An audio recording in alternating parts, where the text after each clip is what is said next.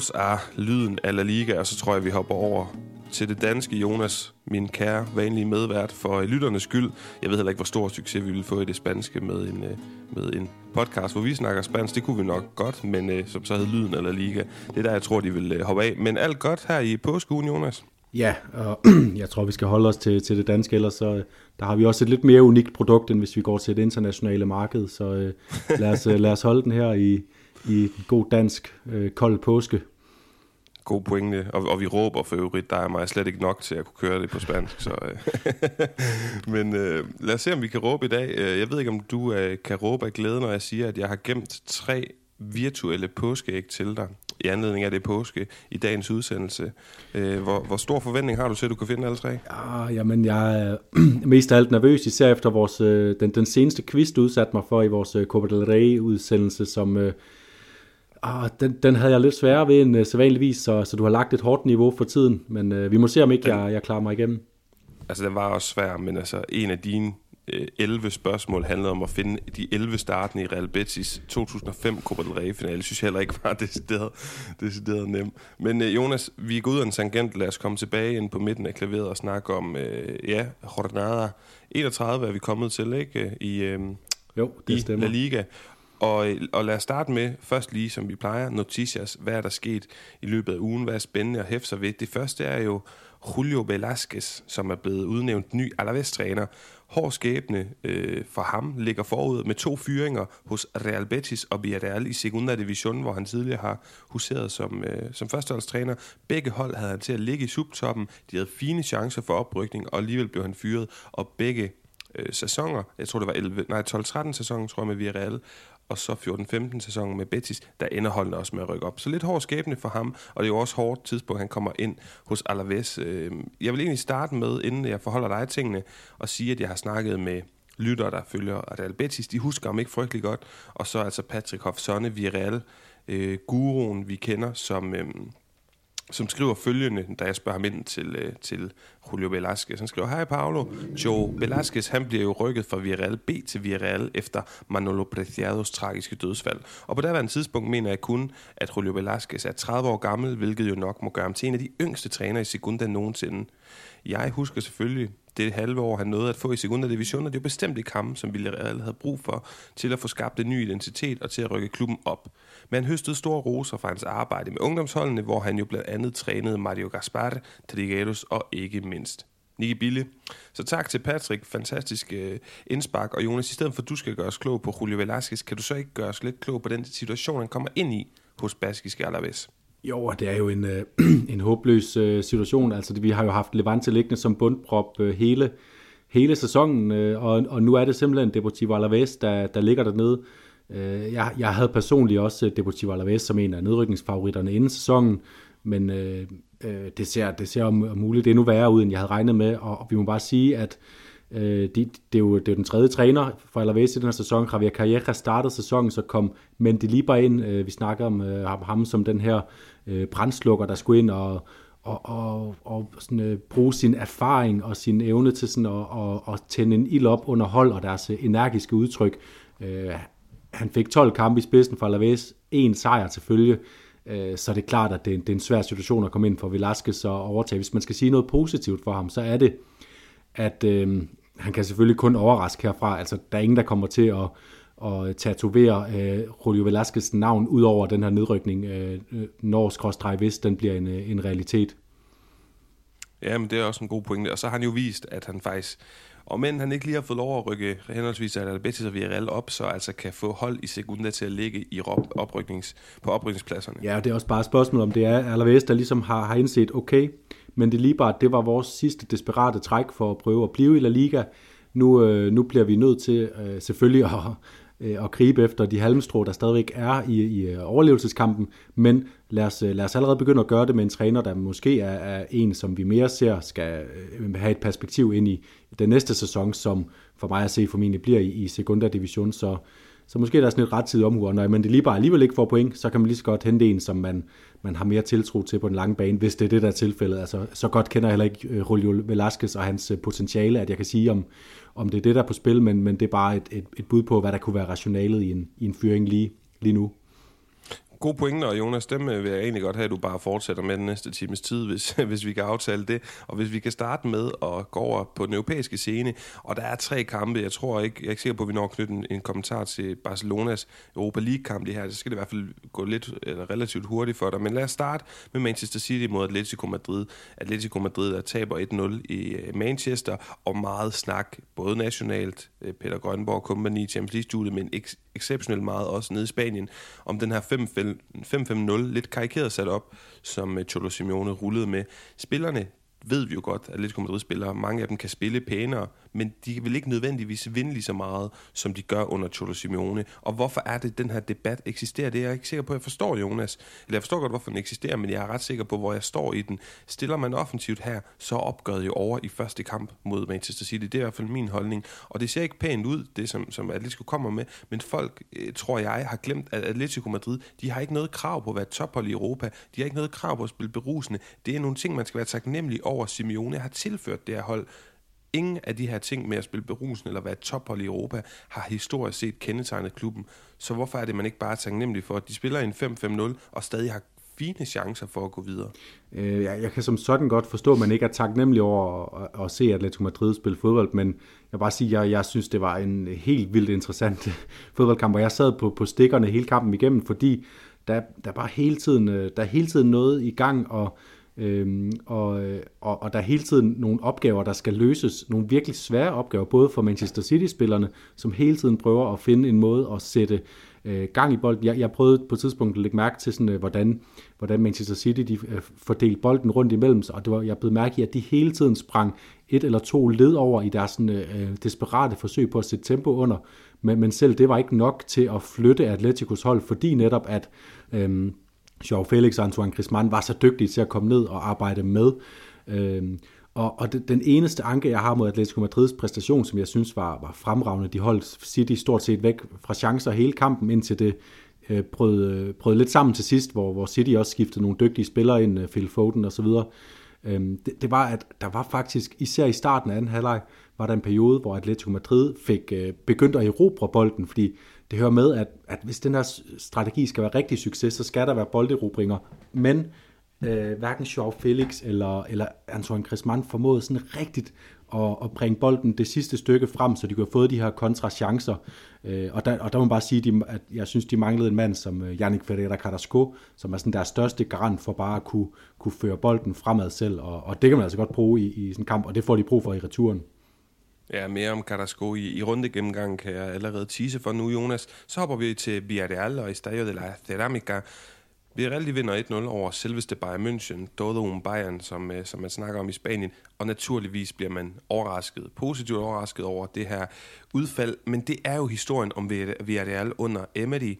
Vi så det i Europa League sidste forår, og, og man har set under ham, at Villarreal har været bedre end Manchester United, Red Bull Salzburg, Arsenal, Real Madrid, Atletico Madrid, Barcelona, Juventus. Alle de her hold har de udspillet i løbet af de sidste to sæsoner, og nogle gange har resultaterne ikke akkompagneret de her flotte præstationer, men med tiden på et eller andet tidspunkt, når du bliver ved med at spille bedre end så store hold, så kommer der jo også resultater med.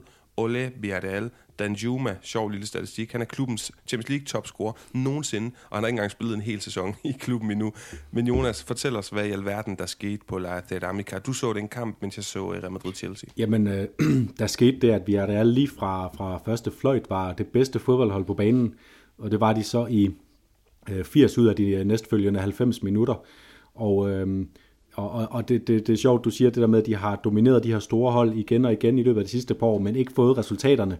Det synes jeg faktisk også godt, man kan sige om den her kamp, fordi de ender med at vinde kampen 1-0, men har i virkeligheden chancer til at vinde 2, 3, 4-0.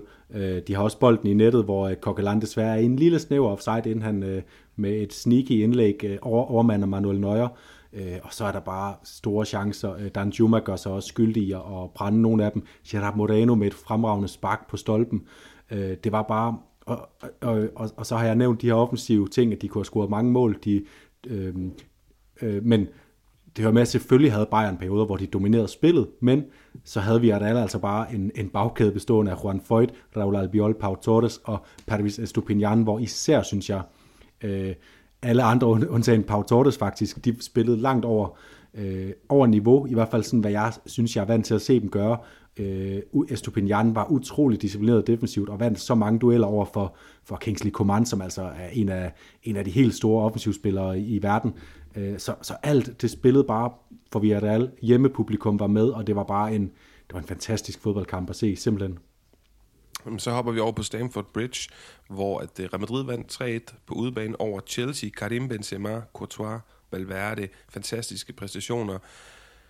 Mm, jeg har sådan anskuddet lidt, fordi man har trukket paralleller til, til semifinalekampene sidste sæson, hvor at øh, Real Madrid dels var lidt mindre forløste. Ancelotti har fået øh, Real Madrid til at spille lidt bedre, end Zidane gjorde, med en særlig Vinicius, også en nyt midterforsvar. Der er noget mere dynamik på det her hold. Så det er den ene grund til, at Real Madrid kommer til at se meget, eller ja, meget bedre uden sidste år, og lidt bedre uden Chelsea, så var de lidt mere kyniske på den her aften. Og Chelsea, som jeg også føler, udover at de ikke har det her øh, moment af overraskelse over sig, som de havde under Tuchel sidste forår, hvor man ikke havde lært dem at kende ordentligt nu, så er de også, tror jeg, påvirket af alt det, der sker uden for banen. Men det er irrelevant, fordi Jonas, de vinder 3-1 Real Madrid. Det ser lovende ud. Jeg synes ikke, at Real Madrid var voldsomt meget bedre end Chelsea, men de var bedre end Chelsea. Men er det over allerede nu? Fordi det mente Thomas Tuchel jo på det efterfølgende pressemøde, og hvad der skete i weekenden. Real Madrid vinder solidt 2-0. De sparer, øh, ja, Carvajal, Kroos, Modric, men Chelsea bulrer derud 6-0 sejr. Tør vi overhovedet tro på, at den her kamp er så meget over? Fordi jeg kan da godt mærke på spansk fodbold så, og Real Madrids vegne, jeg ryster lidt i bukserne nu. Nu, øh, nu sidder jeg i Odense jo, og øh, det er jo en by, der har øh, en af de få byer, der har øh, tradition for at, at, at rejse sig på Santiago Bernabeu efter, øh, efter at have tabt på hjemmebane. Og jeg har da også set, øh, set nogle OB-spillere på, øh, på øh, forsiden af Marca her, øh, eller på, på forsiden af deres hjemmeside her de sidste par dage, fordi at det er, det er så langt tilbage i historien, man skal for at finde et fortilfælde. Så er der også øh, Ajax øh, for et par år siden, som er, som er et andet tilfælde af, af hold, der har overkommet et Real Madrid-nederlag på hjemmebane, for så at tage, tage til Bernabeu og, og gå videre. Jeg ser ingen tegn på, at det, det kommer til, til at ske for det her Real Madrid-hold, fordi det her med, at du siger, at de er, de er lige så gode som Chelsea, øh, måske ikke meget bedre, og så vinder 3-1. Det er jo det, vi har, har kendt Real Madrid for den her sæson. Øh, især siden, nyt, øh, siden øh, årsskiftet her, hvor de har spillet rigtig mange kampe i La Liga, hvor at de har været, øh, øh, hvor det har været tætte kampe, lige kampe, men Real Madrid, de har, øh, de har Benzema, de har øh, Vinicius, i, øh, som vi så i mod Getafe her, de har spillere, der afgør kampene, og de har bare en fuldstændig vanvittig evne til ja, at vinde kampe, som, øh, som er lige tippet over i deres favør på det rigtige tidspunkt, og så bare holde fast. Øh, så jeg, jeg tror heller ikke, på Banabeo øh, kommer Real Madrid ikke i problemer med, med 3-1-føring fra, fra Stamford Bridge. Smukt. Og det kan være, at vi kan snakke lidt Barcelona-Frankfurt nede i, i rundegennemgangen hos Barcelona. Men Jonas, til allersidst, inden vi går på en breaker og kommer med den her rundegennemgang, så kom lige med din famøse pronostikos. Vi siger, at vi nulstiller dem i forhold til, hvad du sagde forud for opgørende. Hvad ligger de på nu her for de tre Champions League-deltagende spanske hold? Jamen, uh, Atletico har ikke rykket sig stort. Den, uh, jeg, jeg, måske, at, at de er kommet lidt, lidt, uh, lidt dårligere, uh, har fået lidt dårligere chancer, så, så jeg rykker den fra 80-20 til, uh, til 85-15. Jeg synes stadigvæk, de har en mulighed, fordi de har fået det her 0-1-resultat, som gør, at de kan, kan angribe kampen på en lidt anden måde, måske lidt, satse lidt mere i kontrafasen, måske angribe med hele fire mand ad gangen, eller et eller andet, og så overraske Manchester City lidt. Øh, Real Madrid rykker jeg helt op på, nu har de 75 25 øh, øh, for at gå videre. Der, nej, det er 80-20, fordi der, der skal et mirakel til for Chelsea for at overkomme det her. Villarreal, den synes jeg er svær, men på grund af den måde, som kampen udspillede sig på, at, at vi simpelthen bare var det bedste hold. Det var ikke bare fordi, de fik en heldig, øh, eller fik medvind af deres hjemmepublikum og løftede sig ekstraordinært. Øh, det var simpelthen bare fordi, de var så gode. Så jeg siger, det er 50-50 med et 1-0-resultat øh, at tage til Allianz Arena. Det er undskyld, jeg bander sat ned med, øh, ikke polemiko kontroversielt, men det er hissigt at kalde Bayern Virel 50-50, og jeg elsker, at, at du gør det, Jonas. Jeg håber inderligt, inderligt, at det kommer til at ske. Ja, og, og, og, hvis man lægger de her resultater sammen, så kan jeg fornemme, at vi står lige på vippen til at kalde, at to ud af tre hold spanske hold går videre. Det vil være vidunderligt. Det vil simpelthen være fantastisk. Det synes jeg simpelthen, vi har en chance for. Og hvis jeg lige, sådan, lige kort skal uddybe, så er det også bare fordi, vi har alle de har altså udbygget en, en, øh, en know-how i de her kampe. Altså, de er jo forsvarende Europa League-mestre, så de er, ikke, de er ikke grønne i at skulle ud og, og, og, og, og, og få afgjort de her kampe. Og så også bare under Emery, som vi ved, han er altså bare en, en mester i de her øh, playoff-kampe. Og komme med en sejr i bagagen og ind mod Bayern, som har vaklet lidt. Vi så, øh, hvor svært de havde ved at skabe chancer. Jeg tror sagtens, vi alle kan holde hold, hold Bayern væk fra chancer i store dele af kampen, og så er det bare også et, et, et, et hold, der, der er god til at, at skabe chancer, så, så det, det taler bare rigtig meget for, at det kan blive øh, uhyrligt spændende i Tyskland. Ojalá. Det var Noticias. Nu breaker så runde gennemgang. Good evening. Good evening. Good evening. Good evening. Good evening. Good evening.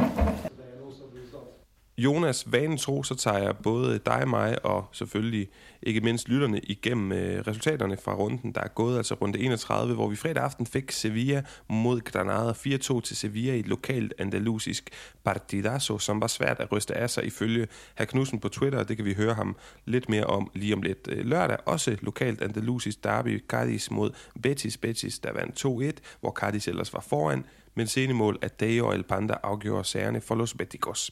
Så fik vi Mallorca Aleti 1-0 til øboerne, da Reinildo Mandava begik straffespark ved at Morici han skød. Ikke en bolden over, men han skød Mallorca over Cardis ved at score, og altså over stregen, mens Atletico Madrid nu blot er et point foran Real Betis på den sidste Champions League-plads. Ojo. Villarreal Atletic Klub, den blev 1-1. Det var reservedele fra den gule O-båd, som skulle kæmpe en sidste gang for at komme op øh, til overfladen op på de europæiske pladser, og det samme øh, gjorde baskerne. Ingen af dem lykkedes. Real Madrid Getafe 2-0, og for en gang skyld var Real Madrid i ligasammenhæng rigtig gode, og for en gang skyld var det ikke Benzema, der afgjorde sagerne. Søndag fik vi Osasuna Alaves i et form for baskisk derby 1-0 til Osasuna på øh, mål af Budimir i 92. minut, og det gav altså Julio Velasquez en ærgerlig start efter, at Fernando Pacheco ellers havde reddet straffespark. Espanyol Celta Vigo 1-0, også sen mål, det var i 89. minut, og det var Ulay. Han gav altså Espanyol alle tre point, det var dog Sadi Darder, der endnu engang var stjernen for Los Peticos, og nu er oprykkerne Espanyol tre point foran Celta Vigo, der er klart, altså Celta Vigo var bedre i første sæson under QD efter min mening. Elche, La Real 1-2, altså det er Baskerholdet, der vinder den her kamp på øh, to fantastiske oplæg af David Silva på indlæg, og Elche, der altså var ret god i starten under den her nye træner, Francisco. De har tabt de seneste fem kampe med præcis et målsmagen, og man kan egentlig godt føle sig lidt uheldig i Elche øh, i løbet af flere af de her kampe. Og til sidst, Levante, Barcelona. Jeg lovede, der ville komme fem mål. Jeg lovede, et af dem ville blive scoret af José Luis Morales. Og sådan blev det jo selvfølgelig Jonas. Barca, der vinder 3-2. El Partidazo de la Jornada. Lad os gemme desserten til allersidst. Og så øh, start lige der, hvor du har lyst. Jamen, øh, altså, øh, skal, skal jeg starte med en af de, øh, er de store kampe, vi skal gennemgå, eller skal jeg starte med, med den af de, af de ovenstående, jeg gerne lige vil, vil pege ned på? Jamen start med at knytte en kommentar til, til en af de små kampe, så vi lige kan få det med os. Jeg synes, det, det er svært lige at pege et enkelt sted, men jeg, jeg, vil, jeg vil sige, at, at det, som, øh, det, som jeg har lært i den her runde, der jeg er blevet mindre klog på, hvem jeg tror, der rykker ned. Og det er blandt andet, fordi den her kamp, som du nævner, jeg var vild med Sevilla Granada, at Granada spillede faktisk en fremragende kamp. Deres problem var bare, at det gjorde Sevilla også, og så, og så taber de selvfølgelig, fordi Sevilla har større kvaliteter. Øh, men også fordi Mallorca selvfølgelig vinder. Cardis er tæt på at gøre det mod Real Betis. Øh, Elche, som du siger, de taber igen øh, din kamp. Der er ingen af, af de her hold, bortset fra Deportivo Alaves, som, øh, som vi har snakket om med, med Julio Velasquez i spidsen, der er ingen af de her hold, hvor det alt bare peger entydigt øh, nedad for dem. Øh, så lige pludselig så, så begynder det at blive rigtig spændende øh, nede, nede i bundstriden, øh, for, fordi at, at, at holdene har nogle positive takter alle sammen. Jamen, øh, fint, du lige får, får nævnt det, Jonas. Øh, lad os komme i gang med at, at finde påskeæg i udsendelsen i dag. Det første påskeæg, eller den første person, der gemmer sig bag påskeægget, øh, har følgende clue, kan man sige, eller beskrivelse. Det er en aldrende mand, som godt kunne bruge et trøste påskeæg, fordi det mildest talt går rigtig dårligt på arbejde, og fordi at lønsedlen måske er stoppet med at komme. Kan du gætte, hvem der gemmer sig bag den? Og lønsedlen måske er stoppet med at komme. Øh... En aldrende mand, så altså måske ikke en spiller. Jamen, er det, øh, men, men, men det er lige bare. Det er nemlig Mendelibar, som gemmer sig bag det første påskeæg. Og måske det næste påskeæg, at du også kan gætte på det nu, fordi det kunne føre os hen til en af, en af de kampe, vi skal til at snakke om. øh, en vidunderlig vintersigning, der fik en meget uheldig hovedrolle i runden, der gik. Øhm, en vidunderlig vintersigning, uheldig hovedrolle. Øh, ja, den er, den er, den er straks sværere. Altså, jeg, jeg sidder Skal du have, skal du have et, ja, øh, et et råd mere? lille, lille råd. Øh, han kommer fra et kontinent, hvor at, hvis man bare sådan ser lidt karikeret op, så vil et påskeæg smelte. Ja, er det Aubameyang? Men han var jo Nej, en men du positiv... det- du er øh, det rigtige. Er det Ja, Ren- du det Renildo godt. selvfølgelig, der begår straffe i, øh, i Ma- Mallorca. Det, det, dem var jeg for langsom om. Jeg har, jeg har simpelthen glemt, at Atletico købte ind i, i vintermarkedet, fordi Barcelonas vintersignings, de har bare... øh, De har, de har ligesom stjålet billedet fra, fra den januar Ja. måned der.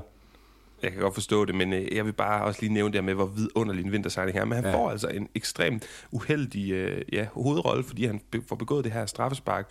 Jonas, øh, så lad os starte der. De taber den her kamp, øh, og, og du kan komme med dine pointer omkring kampen. Jeg er nok mere til at snakke konsekvenser i forbindelse med det her nederlag, men kom du bare med dine øh, iagttagelser først. Jamen, det, det er jo sjovt, at, at Mallorca giver ligesom lidt Atletico sin egen medicin, og, og det er jo sjovt nok også med en træner, der engang har stået i spidsen for, for Atletico, Javier Aguirre, som godt ved, hvordan man, man øh, sætter et, øh, et hold op, som er ekstremt god til at irritere modstanderen til at, at forsvare tæt med sine kæder, til også at, at presse hårdt, mens de forsvarer, øh, fordi det hører med, at i modsætning til, til Atletico mod mod Manchester City, så var Mallorca også øh, farlig i den anden øh, ende, altså, øh, og jeg, og jeg blev mærke i, altså hvis vi tager Mallorcas vinkel til at starte med, altså rigtig gode præstationer af Barba inde på midten, Pablo Maffeo ude på højre bakken, øh, Vedat Moriki, den her nye angriber op foran, øh, nu når vi snakker vintersignings, og så også Dani Rodriguez, den her øh, rutinerede, altid øh, store faktor for, for, for Mallorca, som, som ofte drev bolden frem og ud af Atleticos pres,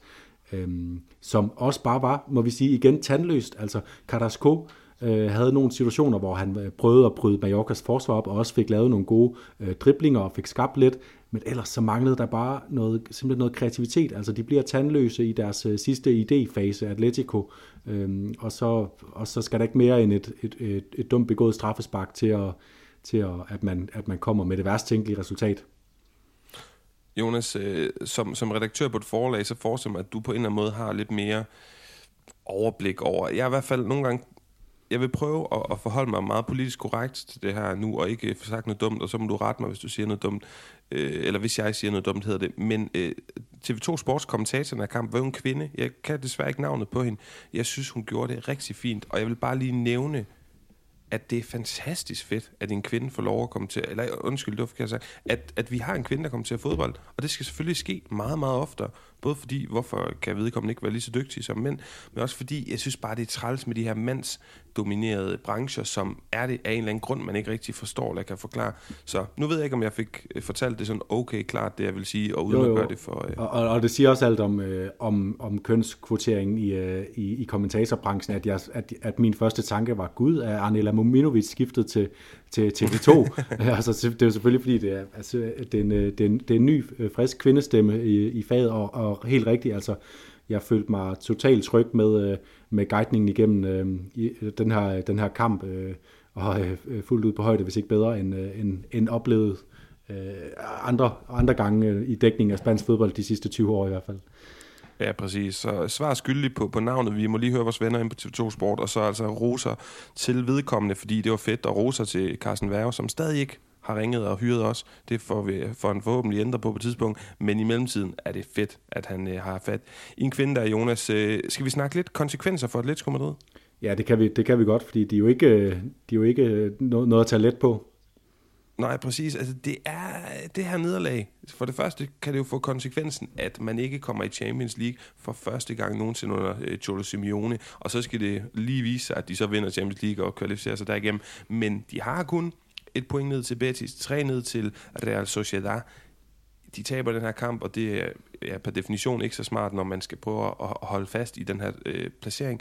Udover sådan de økonomiske konsekvenser, så lurer jeg lidt på, og nu leger vi den her leje, fordi så meget var der heller ikke at snakke om i den her kamp mod Mallorca, at de ikke kommer i Champions League. Jeg kan huske Simeone, alle var vilde med ham, da han vinder ligaen i 14. Øh, meget, det er jo ikke ufortjent, men uheldigt, de ikke vinder Champions League i 14 også. Og så igen i 16, og der får han simpelthen sådan en stor losing emotionelt, af også at tabe den igen i 16 på straffespark til Real Madrid igen. at jeg kan huske, at der var en kæmpe stor forståelse for, hvis han ville træde til side nu, og han var tæt på det, indrømmede han flere gange. Jeg, han kunne næsten ikke få sig selv til at, at, at komme i gang igen for Atletico Madrid og tro på det igen, og det har jo så vist sig, at det gik okay, og han har fået øh, et, et mesterskab siden og sådan noget. Hvad tror du, det vil have konsekvenser, hvis vi starter på den sådan mere følelsesmæssige side, stemningen i klubben, i omklædningsrummet, hos træner, hvis de ikke kommer i Champions League kommende sæson? Jo, men jeg tror, det vil, det vil, det vil være, være ekstremt tungt, også netop fordi det, det du siger med, øh, med de her to tabte Champions League-finaler, det er altså noget, og, og i øvrigt øh, også den tredje, den i, øh, i 70'erne mod Bayern München, som også er noget, de husker i klubben, fordi der var det også super tæt på. Jeg mener, det var noget med omkamp og, og, og tæt Ja, det er jo herfra, Jonas, det her fra bare lige historiebrillen på, at det her øh, begreb El Pupas, som Atletico Madrid som taberne i spansk fodbold bliver, bliver opfundet. Den uheldige taber, dem der aldrig kan gøre arbejdet færdigt. Men ja, videre. Ja, præcis. Og, og, og, og det sidder så, så tungt især i, i, øh, eller så dybt i især Simeone, tror jeg, det her med, at, at man bliver nødt til bare at blive ved, indtil det lykkes det der. Og, og det er lige pludselig en lang udsigt at skulle kæmpe sig igennem en hel sæson øh, uden for det selskab, hvor man kan opnå det, som som bare må sige så være det, være det helt store mål lige nu øh, for ham og for, for Atletico også for den sags skyld.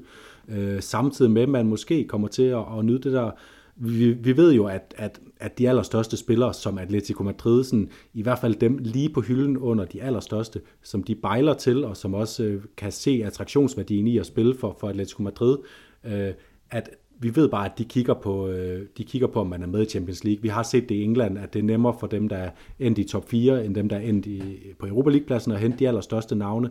Øh, så både det, og så, og så den der skygge af ikke at være med, simpelthen.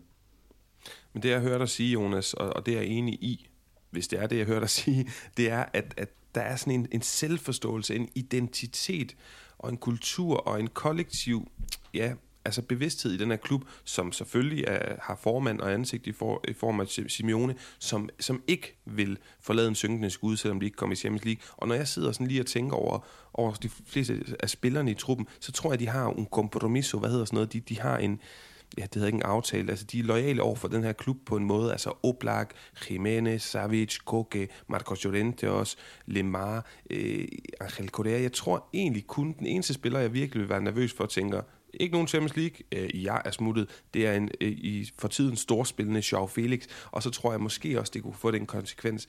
Vi glemmer jo nogle gange, at Atletico Madrid i senere år under Simeone godt kan gå ud og splash the cash. Altså for eksempel Lemar, for eksempel Joao Felix. Det kunne også få den konsekvens. Nu rammer vi det første egentlige transfervindue efter corona, hvor flere klubber er klar økonomisk til virkelig at, at hente en dyr signing eller to. Og det tror jeg godt, at Atletico Madrid ville kunne hvis de kom i Champions League. Hvis ikke de gør, så kan jeg så tvivle på det. Ja, ja også, også netop på grund af den tiltrækningsværdi, øh, øh, øh, værdi, man bliver nødt til at have for at kunne øh, lokke de spillere, som man så måske vil bruge de mange penge på, fordi der skal jo to til, der skal to til en, øh, til en Flamingo. Øhm, og øhm, øh, og nu, nu, nu glemte jeg lige den, den pointe, jeg havde, jeg havde opbygget, men, øh, men jo, jo, der er selvfølgelig, at, at, at, at det også bare, udover øh, udsigterne, rent, rent konkret ved at skulle spille uden for Champions League, så er det jo også bare selvforståelse, som du siger. Altså, Diego Simeone, han har lagt meget vægt på det her, at øh, Atletico Madrid, vi er aldrig favoritter til det spanske mesterskab. Hvad er det, vi skal sørge for? Vi skal sørge for at ligge lige der på tredjepladsen. Det er der, vores plads er fast, og så kan vi øh, i de her øh, enkelte år hvor vi, øh, hvor, vi, hvor vi lige rammer den ikke så godt, og måske også, hvor Barcelona og Real Madrid ikke rammer den lige røven, som var tilfældet i sidste sæson, så kan vi gå op og, og tage et spansk mesterskab.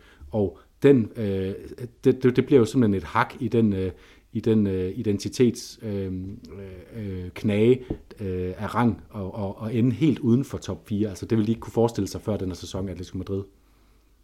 Nej, fuldstændig enig. Øh, og, og nu siger jeg måske noget, der ikke er fuldstændig spot on relevant på den her snak, men jeg, jeg sad og tænkte den anden dag, at Barcelona ser så god ud under Xavi, Real Madrid er der mange gode positive ting ved, og de får nok Mbappé. Så jeg tror allerede fra næste sæson, så bliver det det her two-horse race, vi er vant til og har været i mange år. Og derfor øh, kan Atletico Madrid godt blive degraderet til den der, der bare skal holde Sevilla og de andre hold væk fra tredjepladsen.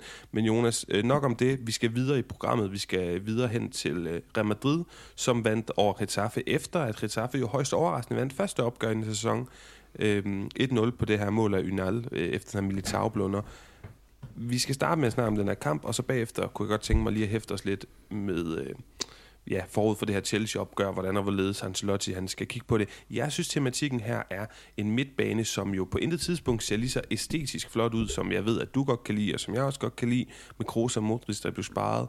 Men med unge Valverde og Kammervenga. Vi ved jo, de får dynamik af det. Vi ved, de får en masse øh, fine ting af de her unge, dynamiske, fysisk stærke fodboldspillere. Men jeg synes, det var en anden type kontrol, end den Kroos og Modric giver, men måske en, en lige så voldsom, hvis ikke mere voldsom kontrol, for hver gang, at Real Madrids angrebsspillere mistede bolden, tog en chance, jamen så løb de her unge, spralske spillere hen et vanvittigt aggressivt gennempres og fik bolden, og så kørte det bare. Ja, og det var også det, Kike Sanchez øh, Flores, øh, Retafes træner, øh, blev mærke i efter kamp, hvor han blev spurgt ind til, til sit valg af Gonzalo Villar til den her kamp, og det var jo fordi, at Gonzalo Villar, han er en, en, en fodboldspiller, ala Modric Kroos, som har brug for sine holdkammerater tæt på sig. Når de er det, så kan han holde gang i spillet hele tiden. Og i den her kamp, altså, uh, Retafe fik slet ikke lov til på noget tidspunkt at bryde ud af Real Madrids jerngreb. Øh, og det skyldes jo altså, det skyldes i høj grad, at, øh, at Kammervingar og Fede Valverde lå der og simpelthen øh, overfaldt øh, sine modstandere og, og spillede med et kæmpe overskud. Og, og, og netop det her overskud, synes jeg, er, er, er nøgleordet for Real Madrid, øh, som de har manglet i nogle kampe, og, og vi har været efter øh, Ancelotti omkring... Øh, øh, også i de La Liga-kampe, der var omkring PSG-kampene senest, at han øh, ikke fik øh, roteret rigtigt. Altså i den her kamp, starter med Camavinga ind, han starter med øh, Lucas Vazquez ind, med Marcelo ind, og øh, Rodrigo ind, og, øh, og, og så er det bare et Real Madrid-hold, der har energi, overskud, øh, spillelyst til at, at sætte sig på sin modstander øh, øh, gennem stort set hele kampen. Ja, og hvis jeg lige hurtigt skal, skal tage øh, ja, også igennem de, de mål, der er, altså Vinicius med et fremragende oplæg, vi måske kommer tilbage til i forbindelse med koringerne, yderside øh, indlæg, som står perfekt knivskarp lige ind i panden på en Benzema, der ikke er høj nok, som du nævnte, så er det Casemiro, der kommer omkring bagerste stolpe, og efterfølgende øh, Lukas Vaskes mål, der er godt sat op af Rodrigo, hvis ikke jeg husker ja, forkert. Men jeg synes alligevel, at tematikken her, at de her midtbandspillere, jeg godt tænke mig at tage et spadestik dybere her, Jonas. Hvad synes du om de to fodboldspillere, altså Valverde, Camavinga? Hvem, hvem hælder du til, hvis du sådan også lige skal prøve at definere, hvad er det for nogle spillere, du ser her? Er det begge nogle bare dynamiske otter, eller ja, hvor, hvor ser du forskel og ligheder mellem dem? Og du skal også, hvis du skal, hvad hedder det, quedarte con uno, altså vælge en af dem. Jamen altså, Val, Valverde, han er, han er mere... Øh, han er mere dynamisk på den måde, at han kan, kan, kan løbe med bolden. Altså vi har jo set ham nogle gange løbe en, en halv banehalvdel med bolden, bare ene og alene på grund af sin, øh, sin tempo og sin måde at, at have bolden ved fødderne, mens han, han er i et højt tempo hvor Kammervenga, han er for mig at se mere en spiller, som udover at han er, han er mere dynamisk end Modric og Kroos, så kan han også indgå i, i, øh, i noget af det lidt mindre spil øh, uh, inden, omkring, øh, uh, inden omkring et felt. Og så er der også den her tvivl omkring, uh, uh, Ancelotti bliver selvfølgelig også spurgt, efter, uh, spurgt om det efter en kamp, fordi Casemiro han er ude mod Sevilla uh, med karantæne, så vidt jeg har forstået, uh, i næste, næste runde, så han skal vælge mellem, uh, efter, uh, må man tro, mellem uh, Toni Kroos og Kammervenga som sekser, Øh, og Ancelotti kunne ikke rigtig give noget klart svar. Det har tidligere ikke lignet, at Kammervengar var lige så meget sekser, som han er otter. Øh, så, så det er svært, lidt sværere at blive klog på Kammervengar, også fordi vi har set mindre til ham endnu. Hvis jeg skal vælge en af de to, øh, som skal starte ind i næste kamp mod Chelsea for eksempel, så går jeg stadig med Valverde, fordi vi har set mere, hvad han kan, og fordi øh, Real Madrid også helt konkret øh, kampteknisk får brug for, for det der øh, kontraspil i en kamp, hvor de måske kommer til at og stille sig lidt længere, øh, længere tilbage på banen, og der har Valverde bare noget, noget eksplosivt. På den helt lange bane, så tror jeg simpelthen bare, at jeg bliver nødt til at, gå med det diplomatiske svar. Begge to er nogen, der øh, for mig at se forhåbentlig kommer til at spille en stor rolle i Real Madrid de næste øh, 5-10 år. Ja, de ser spændende ud, moderne ud, fremtidens midtbane, sådan en prototype. Jeg, jeg synes, Jonas, noget, der er interessant omkring de spillere, Valverde har jo tre sæsoner mere i klubben end, end Camavinga, er også de ældre. Øh, jeg hørte også i Spansk Radio efter Chelsea-kamp, hvor han jo spiller en nøglerolle, fantastisk kamp, han spiller der.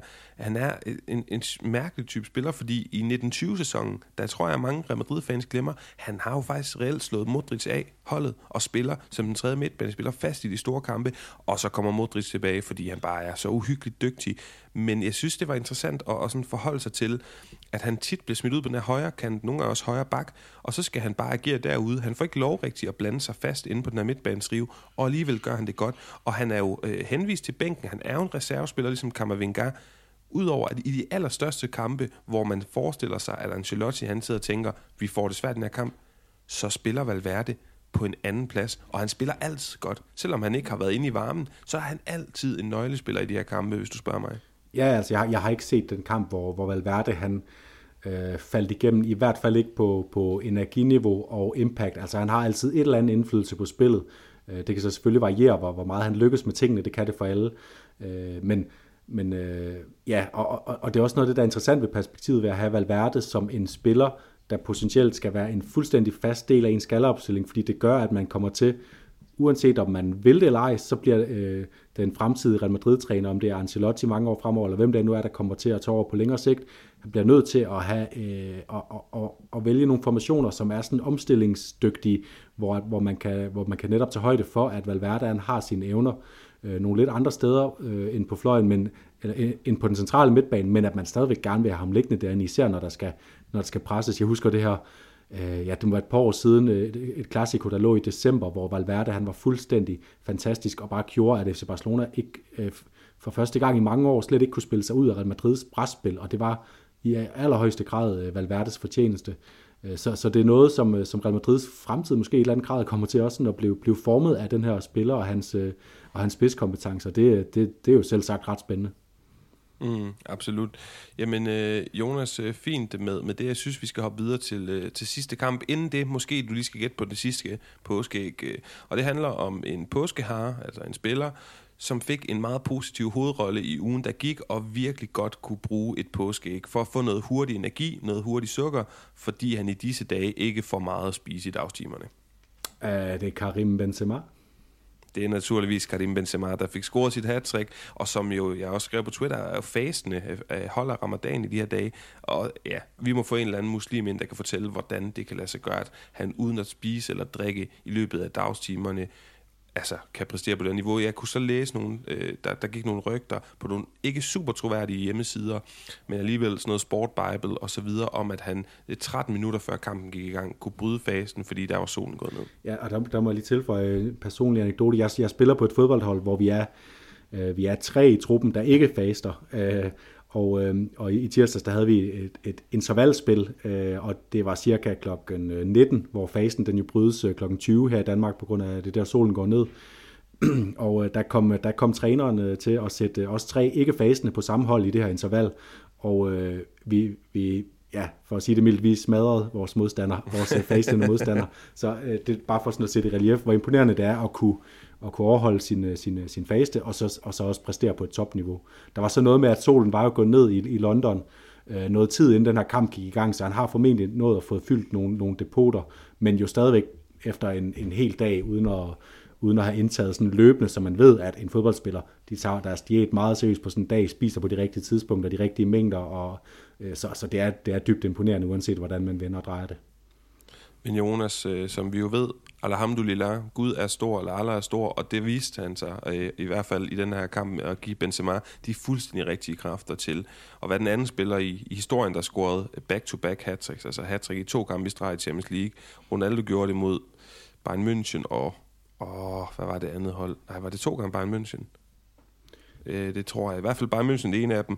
Og så, nej, det var selvfølgelig Bayern München og Atletico Madrid i 16-17 sæsonen. Og så øh, her altså Benzema med øh, PSG og Chelsea. Ikke sløje modstandere. Jeg ved ikke, om øh, Barcelona havde en sløje modstander, hvis vi skal hoppe tilbage til øh, runden, der gik i, i La Liga, Jonas. De havde øh, Levante. Jeg nævnte, de her øh, fem mål vil vi få, og det så jo ikke godt ud i første halvleg, hvor der ikke blev scoret, men en sindssygt underholdende kamp, hvor at Levante havde en masse merit. Er vi ikke enige der? Jo, fuldstændig. Og, øh, og især jo den første halvleg, hvor der ikke bliver scoret mål faktisk, øh, er Levante rigtig gode og, og skaber store problemer for, for, for Barcelona, og øh, jeg, må, jeg må også sige, da, da jeg lige så den, øh, til, den, øh, opstilling, Xavi valgte med at have øh, både Nico, Nico Gonzalez og øh, Frankie de Jong inde på samme tid på midtbanen foran Busquets, så undrede mig lige en, en, en lille smule, fordi at, øh, at det ville bare blive sådan, at det er jo ikke stationære spillere, hverken Nico Gonzalez eller øh, eller Frankie de Jong i sig selv, men i forhold til alternativerne Gavi og Pedri, så er det ikke spillere, der er lige så sådan, øh, øh, flamboyante og, og, og kreative og kan, og kan, og kan sætte sin, sin, øh, sin medspiller i scene fra alle mulige og utænkelige øh, vinkler. Øh, så, så det undrer mig lidt, og det var måske også en forklaring på, at Levante fik, fik så meget øh, øh til at lykkes i første halvleg. Ja, jeg vil bare lige sige øh, omkring Nico, jeg synes, det er synd for ham. Jeg skrev også lidt med, med et familiemedlem om det, jeg synes bare, altså Nico er selvfølgelig bag Gavi og, og især deltid Pedri i køen for spilletid og også i forhold til hvor spændende talent er. Men jeg synes stadigvæk, han er sindssygt spændende, da han fik sit gennembrud ja. for Barcelona. Og jeg, der er et eller andet Rasmus modsat i mig, der gør, jeg synes, han, der er et eller andet mere spændende ved ham, fordi han er en anden type profil end de to andre. Og, og hvis, at, at, lad os sige, tænk scenariet de næste år i Land Champions League øh, knockout-kamp møder et hold, der er markant bedre end Barcelona. Det kunne være et Bayern München-hold, der bare kommer i et hissigt pres med noget fysik jamen så er Nico voldsomt meget mere brugbar end de to andre væverspillere, vil jeg påstå. Han har i hvert fald nogle ting i værktøjskassen, som både Pedri og, og Gavi kun kan drømme om. Og derfor synes jeg, det er ærgerligt, at det ligner, at Xavi bare spiller ham i rotation for at holde ham varm, for at spare de andre. Men, men det kommer til at se så karikeret ud. Altså kontrasten bliver så voldsom i den her kamp, at, at kommentatorerne også lidt falder for den og siger, jamen Nico, men han duer jo slet ikke. Øh, tror jeg nærmest Mads, Mads Juncker for, for sagt. Og det synes jeg bare er uheldigt, for det, det er slet ikke mit indtryk. Mit indtryk er, at Nico virkelig er en spændende spiller, som hvis han får noget regelmæssig spilletid, hvis Xavi kan, kan formå at bygge nogle ting i, i ham, jamen, så har han en kæmpe fremtid i FC Barcelona. Ja, også fordi vi så den her øh, fase af sæsonen, hvor Barcelona havde det rigtig svært og spillede nogle anderledes typer kampe der var han øh, en af de spillere, i øvrigt sammen med Frankie de Jong, altså hvis vi skal tage de to, der bliver kritiseret lidt efter den her kamp, som, øh, som formåede at komme med nogle af de her løb, som gjorde på, på modstanderne, og hvor man kunne, kunne spille lidt mere i, i dybderetningen og ind i feltet og ind og, ind og tage nogle, øh, nogle, både nogle slåskampe, men også bare nogle, nogle kloge løb ind i, ind i feltet. Øh, så, så der er en spiller, der kommer med en anden energi, og også, øh, det er også netop på grund af, jeg, jeg, jeg synes også, jeg ser, ser noget, noget stort talent i Nico, og, og der, det er også på grund af det, at det også ærger mig lidt, at det ser ud til, at Barcelona er så meget på udkig efter flere forstærkninger til midtbanerne, fordi ja, man skal have en uh, erstatning for, for Sergio Busquets, en der kan starte med at være backup for ham og siden tage over, uh, men ellers så har man Frenkie de Jong, Nico, Pedri, Gavi, jeg synes egentlig alt i alt, det burde være, være det hold, man skal satse på, på de to pladser foran, uh, foran Sergio Busquets uh, og Frank Cassier fra, fra Milan, som er på vej ind, han, han er sikkert en, en god spiller, men jeg synes bare, det er ærgerligt, hvis det skal være på bekostning af, af så talentfulde spillere. Jonas, nu har du jo fået, jeg tror, skal vi sige, at du nåede for to af de tre påskeæg, og så mens du uh, smorser dem virtuelt, så, kan du, uh, så har jeg endnu en leg med. Det handler ikke om hverken chokolade eller påske, men for mig at se, har vi efterhånden fået klare tegninger på, hvad er Onsette Gala for, uh, for Xavi. Og så er det sådan, at der er nogle, uh, nogle spillere tilbage, som jo så ikke banker på til den her eller som banker på til den, men som ikke er inde. Det er Memphis uh, de Jong, uh, eller hvad hedder det, Memphis Depay, Luke de Jong, Adama Traoré, Ricky Puig, Nico Gonzalez, Langley og Dest, altså spillere, som er sådan periferien, men stadigvæk har en relevans på det her hold. Og nogle af dem smutter måske efter endt lån. Men hvis du måtte vælge to af de her syv spillere, jeg nævner om lidt, som du synes virkelig, eller du ønsker, bliver i Barcelona, fordi du alligevel kan se dem spille en vigtig rolle i fremtiden. Hvem er det så? Og du får lige navnene igen. Memphis Depay, Luke de Jong, Adama Traoré, Ricky Puig, Nico Gonzalez, Clement Langlais og Dest, altså Sardinio Dest. Jamen helt klart Nico Gonzalez, som vi lige har snakket om, synes jeg, ham, ham vil jeg holde fast i. Øh, og, og så har jeg altså stadig lidt et svagt punkt for, for Memphis Depay, fordi jeg synes, øh, at i, i starten af den her sæson, hvor han var, var fikspunktet for Barcelonas angreb, der var rigtig mange spændende ting fra hans side. Og hvis han kan indfinde sig med ikke at spille hver gang, så synes jeg, man har en, en, øh, en stjernegod øh, backup-løsning til sine fronttrio, og en, der kan spille øh, både til venstre og, og centralt, selvom han, han, øh, han nok øh, øh, foretrækker øh, at spille, øh, spille til venstre, hvor han kan komme ind og, og være mere afgørende med sin udfordring osv. Øhm, sådan en spiller som Adama Traoré har jo fået meget ros for lige at forklare, det er nok det fravalg, der kræver størst forklaring, øh, men jeg synes bare, at i forhold til, at han er jo, han er jo på leje nu, og man skal ud og betale rigtig mange penge for at få ham, så er han ikke en spiller, der, der er vigtig nok øh, for Barcelona, og de har øh, udviklet en vis bredde i det her angreb, så jeg synes ikke, det, det er ikke så afgørende, at man skal ud og bruge, er det 40 millioner euro, man skal betale for ham. Øh, det, det synes jeg er for meget på nuværende tidspunkt, og de penge kan, kan bruges andre steder, synes jeg. Det afhænger selvfølgelig af, om man mm. forlænger med Dembélé, så, så kan der være en ræson i det, men jeg synes ikke, det ser godt ud for Barcelona, hvis Adama Traoré er, er det første mand på holdkortet i hvert fald. Ja, det bliver spændende at se, øh, hvad de gør med de her, med de her ja, generelt med de her rotationsspillere, men altså også bare sommertransfervinduet, der bliver det mest afgørende i mandens minde, hvis du spørger mig. Og altså, jeg ser mange Barcelona-spillere drømme stort. Det kan jeg også godt forstå, for der ser sker, spændende ting, øh, også på spillerfronten og på trupfrontens trupsammensætning i de her år. Men man må altså ikke glemme, Coutinho lige nu, stadig Barcelona-spiller. Øh, Antoine Griezmann, stadig Barcelona-spiller. Langlais, Umtiti, er det så nemt at komme af med. Jeg tror endda også Pjani stadig Barcelona-spiller. Så Bruno Alemán, eller undskyld, det er fordi, der er en på spansk radio, en af eksperterne hedder Bruno Alemán. Matteo Alemán, han får simpelthen en travl sommer, og det bliver ekstremt spændende at se, øh, ja, hvordan han kan forhandle ting og sager hjem. Ikke mindst, som du også lige fik nævnt, Jonas, Usman Dembélé, kan han blive eller ej? Ja, og, og, og det synes jeg bliver det afgørende for, hvor Barcelonas energi skal ligge, fordi bliver Dembélé, så bliver det på at polstre øh, altså deres højre bak, fordi Daniel Alves, han er, vi så også den her kamp, der havde han altså problemer, der har han haft i flere kampe, vi roser ham meget, men det gør vi jo også øh, på grund af den alder, han har, og sådan det, han kan præstere på trods.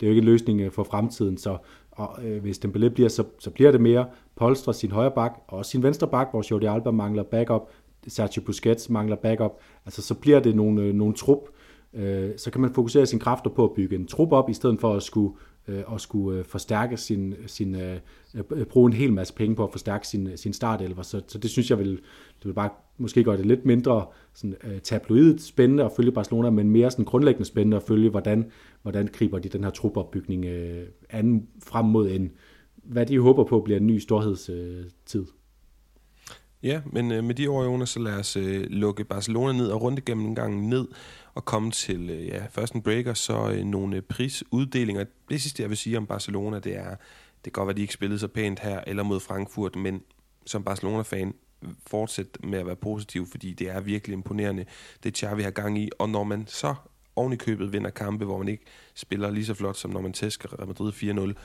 så er det stadigvæk meget, meget fornuftigt. Ja, så også bare den positive, lige den positive vinkel på, øh, øh, på midtbanesituationen, der var fantastisk. Det var at se Petri og Gavi komme ind og, og vende den her kamp på hovedet med deres fantastiske spil. Helt konkret var det jo Gavi, der ligger op til Petri, der for anden, kamp i, anden ligakamp i streg scorer et, øh, et fremragende mål med, med sit højre ben. Øh, og så også, altså, Luke de Jong, jeg har kritiseret meget, og jeg kommer stadigvæk ikke til at, at, at sige, at han er en, en, der skal have en stor rolle i Barcelonas fremtid, men den der, det der hovedstødsmål, altså øh, for dem, der har spillet FIFA Street, så var det jo sådan et øh, det der power supermål, man kunne spare op til, og så bare sige, uanset hvad der sker nu, så, så rammer den, og så går den bare ind. Altså, det var, det var et fantastisk hovedstød, og, og bare sjovt. Det er tredje kamp, han afgør øh, for Barcelona til allersidst. Øh, øh, den her kajtede hollænder, øh, hvor Xavi står og, og og, og bare udtryk for, for en helt anden fodboldstil ude på sidelinjen, og bare jubler sin, øh, med sin lungers fulde kraft over en hollænder, der har sat panden på en bold. Det, det synes jeg bare er sjovt.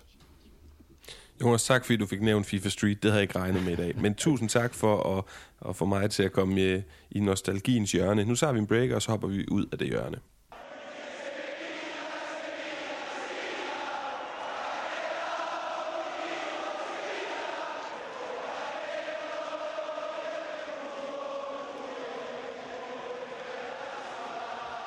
Jonas, lad os starte med El Detallazo de la Jornada.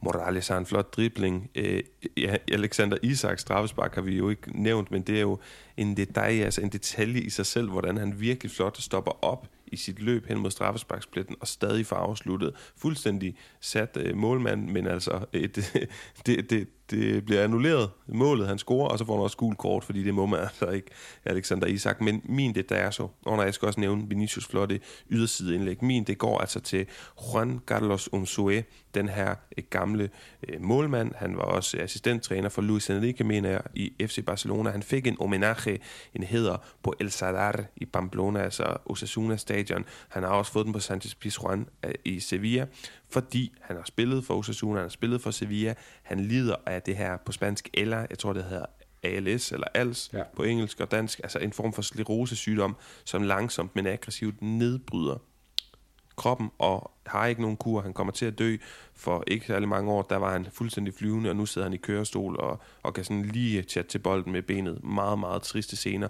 men fantastisk flotte scener i den hedder her. Ja, det er det er fremragende. Jeg, jeg, har holdt mig til, øh, jeg har holdt mig til banen, og jeg har lavet sådan en lille, en lille hat af fremragende oplæg. Det ene har du nævnt, Vinicius indlæg med ydersiden, og så synes jeg også, at Dembélés indlæg øh, til øh, Aubameyang med indersiden var lige så fremragende timing, og den lå lige så godt. Og så en, et lille, sådan, måske overset detalje, Ivan Rakitic oplæg med, med hovedet. Øhm, der kommer et indlæg ind øh, til, til allersidst i overtiden, øh, og så, øh, og, og, øh, Rakitic står egentlig øh, midt for målet, har mulighed for at hætte på mål, og alle tror, at det er et dårligt hovedstød, han sender afsted, men øh, sandheden er, at han har fundet en lille bitte øh, undselig korridor øh, hen mod øh, Rafa Mir, øh, så, det, så det er bare, øh, som så scorer øh, øvrigt målet, som, som, øh, som egentlig afgør gør kampen her til Sevillas fordel. Det er fuldstændig vanvittigt overblik af Rakitic i en presset situation, både på grund af omstændighederne i selve kampen, og så også selve omstændighederne i spilsituationen. Øh, så jeg tror faktisk, jeg fik talt mig frem til, at det bliver Rakitics hovedstødsoplæg, der får øh, rundens detajasso fra, fra mit vedkommende. Jamen færre. Og hvem er du så gået med i El de la Jornada? Øh, jamen, den, den har faktisk været, været lidt sværere øh, for mig, den her runde, at, at, at, pege, på, at pege på en, men øh, øh, det, kunne, det kunne godt være en spiller, øh, som... Øh, ej, jeg vil faktisk gerne høre dit bud, før jeg, jeg, jeg, jeg, skulle jeg, jeg, sige, jeg skulle til ja, Nu kommer jeg til undsending, Jonas. Jeg har også synes, det var svært. Jeg har alligevel fundet et par bobler. Jeg synes, David Silva med sine to oplæg ja. gør det godt. Vi skal huske at nyde ham og sætte pris på ham, mens vi har ham, for det har vi ikke længe endnu. José Luis Morales synes jeg bare er, altså, jamen, fantastisk, som Christian, jeg vores lytter også skrev på Twitter og, og tagget lyden af Liga. Jamen, prøv lige se. Altså, en ren nydelse. Men jeg vil faktisk gå med en lidt overset øh, øh, præstation, ved jeg ikke, om det er, men jeg synes, den måde Eduardo Camavinga, han sidder på den her Real Madrid midtbane, han er altså ung, skal vi huske endnu, og jeg ved godt, at, at det kan ligne med hans hår og hans øh, flotte, øh, hvad hedder sådan noget, touch og frække detaljer hister her, at han er sådan en, øh, han ligner jo fysisk øh, Røston Drenthe eller øh, Clarence Seedorf eller et eller andet, men det er slet ikke den type spiller, han er. Han er god til at sætte en hård takling ind. Jeg synes, han var disciplineret, fantastisk aggressiv, gennempresset, fysisk stærk i duellerne, og sådan en, en type, og det var også det, vi snakkede om, da vi etablerede de her kategorier i sin tid, Jonas, Adel Hugon, det er jo ikke noget, man sådan associerer med sådan en type spiller og præstation, og derfor giver det mig lidt mere lyst til at udpege sådan en spiller som ham efter sådan en præstation. Jamen, så, så tager jeg også en i samme kategori. Jeg har, jeg har nævnt ham i vores, vores runde gennemgang. Øh, øh, midtba- Mallorcas midtbanespiller øh, Baba, øh, som bare spiller en, øh, en, en barbarisk god kamp ind på den der midtbane øh, for, for Mallorca i, i den svære hjemmekamp mod, mod Atletico, som de vinder, og som øh, bringer dem øh, over stregen. Så vigtig en kamp, og han spillede bare øh, en, en brav kamp hele kampen igennem, både i forhold til at, at bryde Atletico Madrid spil, men også i at være sådan hele tiden en øh, igangsætter, iværksætter øh, frem af banen. Jamen, fint bud. Jeg kan, jeg kan også godt lide ham, Jonas. Jeg kan ikke helt blive klog på, hvor god han egentlig Nej, er. det kan Men i den her kamp, der, der spillede han øh, rigtig fint. Lad os hoppe til Douglas. Daniel Alves øh, ud fra mit Douglas, så står egentlig bare straffespark. Og det er sådan en snak om, om narrativet omkring straffespark, fordi det er jo Penaldo, og hver gang Ronaldo eller en eller anden, der scorer mange straffespark, scorer, så er det bare et straffespark, og det tæller ikke. Og når Messi så ikke kan finde ud af det, men er bedre til at, at, at skyde frispark, som narrativet går på, jamen så snakker man også om det. Det er jo noget værd vås det hele. Det er sindssygt svært at score på et straffespark. Øh, min, min lillebrors kammerat, han er lige i periferien af AGF Superliga-trup som sådan tredje fjerde valg som keeper, og altså jeg kan ikke score på ham, uanset hvor hårdt jeg nærmest øh, sparker fra 11 meter pletten. Det er sværere, end man tror. Det er flot, når Ronaldo laver mange. Det er flot, når alle laver mange. Det er ikke dårligt af, af Messi, at han kun i gåsøjne score på 85 procent, eller hvad det er. Det er ekstremt svært. Og det siger noget om den runde, der er gået, Jonas, i La Liga, at man skal bare ikke tage det for givet. Jeg synes, at det er fuldstændig en joke, den måde Levante forvalter de her tre lidt tynde straffespark, nogle af dem, med tre forskellige skytter. Jesus Christ, undskyld mig, I har fået moderniseret jeres stadion. Der sidder så mange mennesker og hæpper på jer, inklusiv jer selv, Mads Juncker og company hjemme i studiet. Vi vil så gerne have Levante til at blive op og så øh, formøbler de mulighederne i en altså historisk god mulighed for at vinde over selveste Barcelona, ved ikke at tage det der øh, andet straffespark seriøst og lade Roger Martí sparke det. Alexander Isak, kritikken den er også øh, rettet mod dig, og den måde du sparker dit. Altså lær nu i det mindste, at du ikke må stoppe op i opløbet.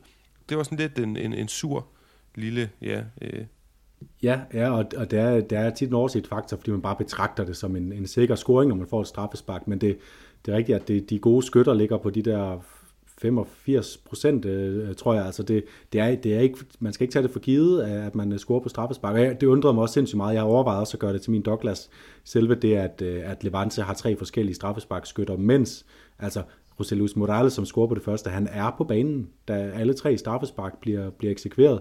Så altså det, det, det undrer mig bare, at man ikke har øh, en fast... Og jeg ved, jeg ved ikke, det kan jo være, at Morales har et eller andet overtro om, at han ikke øh, vil, vil score, øh, skyde igen, når han har sparket en gang og, og haft succes, fordi målmanden ved, hvad jeg har, så, og det psykologiske spil bliver, bliver sværere osv. Men Øh, vælg din bedste straffesparkskytter, lad ham sparke, medmindre der er et eller andet helt ekstraordinært i vejen.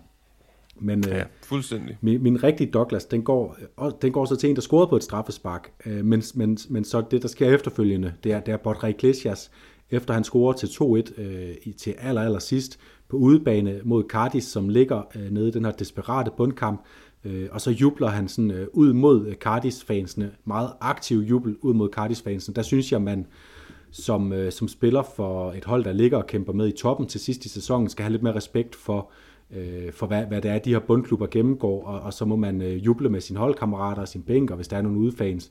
Øh, det, det, det overskud skal man have. Jeg ved ikke, om der er gået noget forud, at de har råbt et eller andet af Bortre Iglesias, men øh, så må han vise, at han er en spiller, der spiller i, en, øh, i det, som, som øh, prøver hårdere og hårdere på at være en topklub, og, øh, og det var den der situation ikke værdigt. Jamen, øh, jeg synes, det er en rigtig, rigtig fin, øh, et fint bud på en Douglas, Jonas. Øh, lad os hoppe videre til Dani Alves og den positive ende af skalaen. Hvad er der sket af positive ting i, i ugen, der er gået i spansk fodbold? Jamen, jeg har egentlig bare skrevet Villarreal. Jeg synes ikke, jeg behøver at uddybe det meget mere, men jeg kan da lige for en god ordens skyld sige, at det Villarreal præsterer på så stor en scene, øh, et hold, der ligger nummer syv øh, og har gjort det også sidste sæson i, øhm, i, i La Liga. Et hold øh, fra en meget ydmyg øh, lille by. Et hold, som ikke har den store historie, øh, før i hvert fald årtusindskiftet. At de går ind og laver de her ting på den her måde. Det er så imponerende. Og jo, jeg har spanske briller på. Det har jeg da. Det har du også, Jonas. Men helt ærligt, de kan komme med deres Atalanta og Ajax og pis og papir. Vi er reelle på det niveau, hvor de leverer lige nu. Jeg er vanvittigt stolt over både at have spanske aner, men altså også at arbejde med spansk fodbold og være så stor tilhænger af det.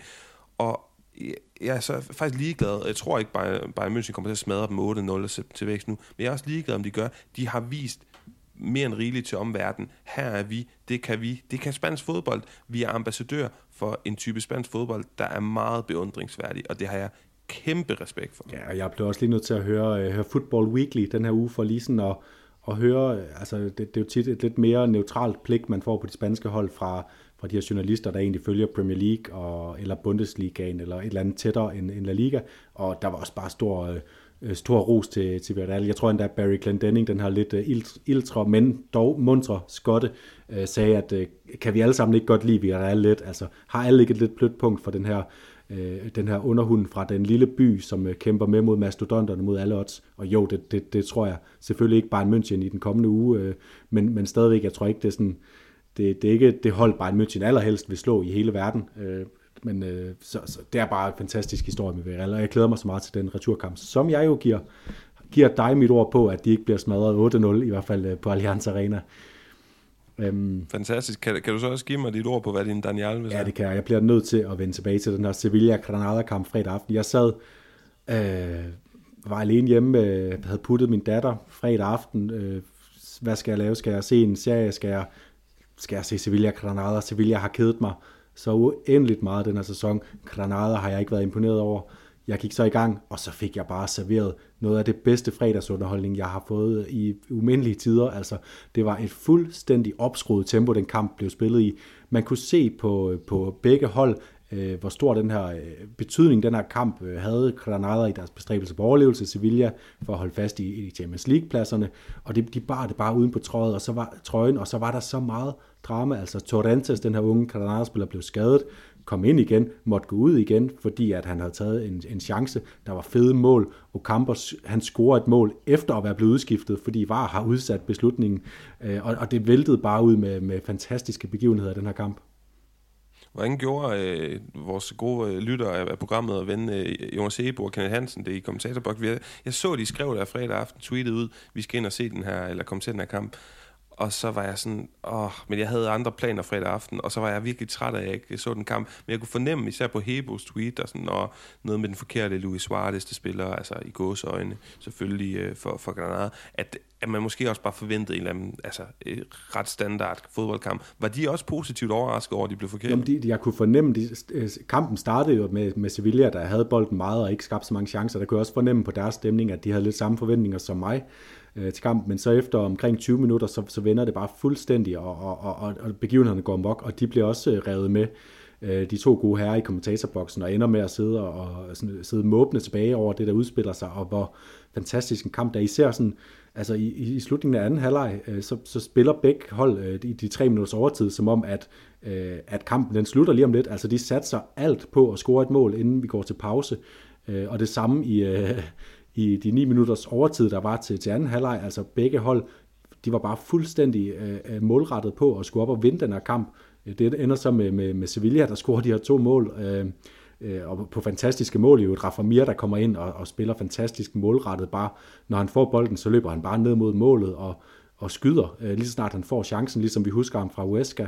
Og, og øh, ja, jeg, jeg ved næsten ikke, hvad, hvad, hvad, jeg, hvad jeg klemmer nu. Jeg klemmer sikkert nogle, nogle øh, fede begivenheder, fordi der, der skete så meget i den kamp, og, øh, og det var bare ja, fodbold, ja. når det er bedst jeg kan måske supplere med, at jeg har snakket med, været i kontakt med et par journalister, der dækker Granada, og spurgt ind til Ruben Tordesillas, den her nye træner, der er gået lidt under radaren, hvad er aftalen? Og aftalen er, at han får sæsonen ud. Det er i hvert fald de udmeldinger, der, der kommer fra klubben, når, når de her journalister, jeg snakker med, har insiderviden inden for klubben. Det er, det er lyden på vandrørene, er det ikke det, man siger? Jo, og, og det hører også med, at han, han, han, han fik sat sit Granada-hold godt op til den her kamp. Han får også ændret tingene i løbet af kampen, så Granada de faktisk udligner i det, i det 88. minut, efter han var overgået til, til et, en firebakkæde i stedet for en, den trebakkæde, han startede med. Den gamle kaptajn Victor Diaz, der, der, der steg op på et hjørnespark helt uimodståeligt. Øhm, så, så altså, jeg kan godt forstå, hvis Granada øh, holder fast i ham, fordi det, det ser ud til, at han har fået tændt et eller andet ild. Og så skal jeg lige nu have med i, i den her Dani Alves, at, at al den her tirade, jeg lige har fyret af om, hvor fed en kamp den her var, den begyndte jeg altså at skrive ned under min Dani Alves-note, inden at der blev scoret tre mål fra det 88 minutter frem. Så, så det var ikke kun på grund af et eller andet sindssyg afslutning på kampen, det var bare kampens øh, sådan karakter i sig selv, der, der var fantastisk. Jeg, jeg tror på dig, Jonas. Øh, lad os hoppe videre til forudsigelser frem mod kommende runde. Jeg har kigget på et øh, subtop-opgør og et bundopgør. Granada mod Levante. Jeg har egentlig tænkt, at Granada ikke har set for godt ud de seneste øh, par runder, de seneste mange uger og nærmest måneder, indtil at du så fyre den her svage dag omkring, hvor fed en kamp de var med til at, at lave mod Sevilla. Alligevel, Jonas, så tror jeg mere på Levante end Granada. Så jeg tror, Levante tager til, øh, ja, til Granada og vinder den her kamp. Og jeg tror, man vanen tro, når Jorge de Frutos ikke er med, så I kigge på José Luis Morales. Køb ham til holdet.dk, og så vil det gå ja godt. Og så har jeg også kigget på La Real, altså Real Sociedad mod Real Betis. Real Sociedad, de skal ja, møde Betis, og de har tre point op i skrivende stund til, øhm, hvad hedder det, øh, til, til fjerdepladsen, og Atletico Madrid, Real Betis har kun et point op til den her fjerdeplads. Det vil virkelig være, ja, som vi snakkede om i runde gennemgang, få konsekvenser for Atletico Madrid, hvis ikke de fast, fastholder den her fjerdeplads. Og ved du hvad, Jonas? Jeg tror, at Atletico Madrid er heldige for ligesom at, at tale spænding ud af det, vi ellers havde som tematik derop. Jeg tror, at de er heldige på den måde, at Real Betis og Real Sociedad, de spiller uafgjort i kampen i runden øh, ja, inden i kommende runde. Ja, og hvem, hvem, øh, hvem skal man så satse på på sit holdet, DK-hold med udsigt til en uafgjort kamp? Ja, men altså, jeg synes, at der er god til at spille til 0 og får ikke scoret mange mål. Alligevel tror jeg måske godt, det kunne blive noget 1-1 af en art, hvis ikke helt oppe i 2-2. Så jeg tror, vi skal kigge på offensive spillere hos Real Betis. Og kunne et frækt bud være, det er jo svært at finde frække bud, Christian Theo synes jeg egentlig har haft det undervurderet 2022. Jeg sidder jo også og forbereder Copa del Rey-finalen, og, og kan se, at hans Copa del Rey-run også er godt.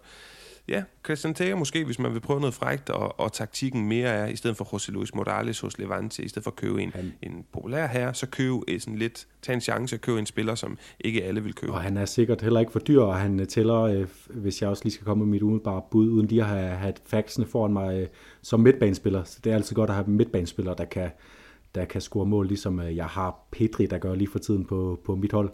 Øhm, mine forudsigelser, jeg tror, at øh, nu er jeg også bare fuldstændig begejstret over Sevilla. Øh, jeg tror, de, øh, de vinder over Real Madrid. Det var, det var sat med hurtigt, den vendte, Jonas. ja, det var, det var en kamp, der skabte. Øh, du hørte selv, hvor, hvor betaget jeg var af lige præcis den kamp.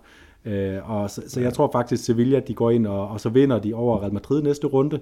Og så... Øh, så kommer de til at skabe den der lille bitte fornemmelse af, at der måske kan ske et eller andet i mesterskabskampen, hvis ikke Barcelona også dummer sig i løbet af de, de kommende par uger øh, uden, at jeg, uden at jeg rigtig tror på det. det, det Ancelotti virkede jo også ret sikker på, at han nok skal få sit femte, øh, sit, sin ligatitel i det femte land øh, efter den her sæson.